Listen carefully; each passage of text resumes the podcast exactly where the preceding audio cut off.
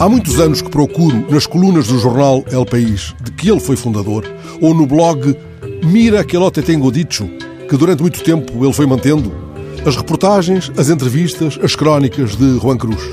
Foi nesse blog que encontrei a definição de jornalista dada por Eugênio Scalfari, numa conversa com estudantes da Escola de Jornalismo do El País, animada justamente por Juan Cruz. O jornalista é uma pessoa que conta a outras pessoas o que acontece com outras pessoas. Aí está, despida de adorno e de pingarelho, a mais nobre definição de um ofício que um certo rapaz de Tenerife abraçou há quase 60 anos, tinha então 13, num jornal chamado Aire Libre. Sempre que encontro uma prosa de Juan Cruz, tantas vezes citado nos sinais, sinto uma euforia mansa, um sobressalto apaziguador. Foi o caso por estes dias ao tropeçar numa coluna que ele assina no jornal El Dia, publicado nas Canárias. O título dá um nó cego à minha vulnerabilidade de leitor, suscetível de contágio quando abdique do sentido crítico. Que diz o título, afinal? Diz-me sem rodeios que o falso jornalismo é péssimo para a saúde. Juan Cruz enuncia, num parágrafo breve, as regras basilares do ofício. Se as respeitarmos, a coisa vai. Temos jornalismo. É nesse momento que o veterano Juan Cruz aborda aquilo que define como uma nova natureza, colada à definição ética do jornalismo, a opinião.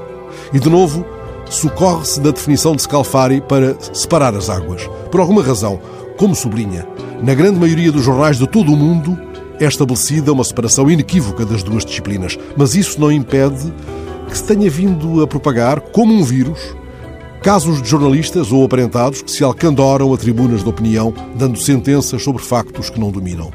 Juan Cruz alerta ainda para o facto de muitas dessas excrescências do ofício se espalharem por variantes espúrias do jornalismo, as chamadas redes sociais.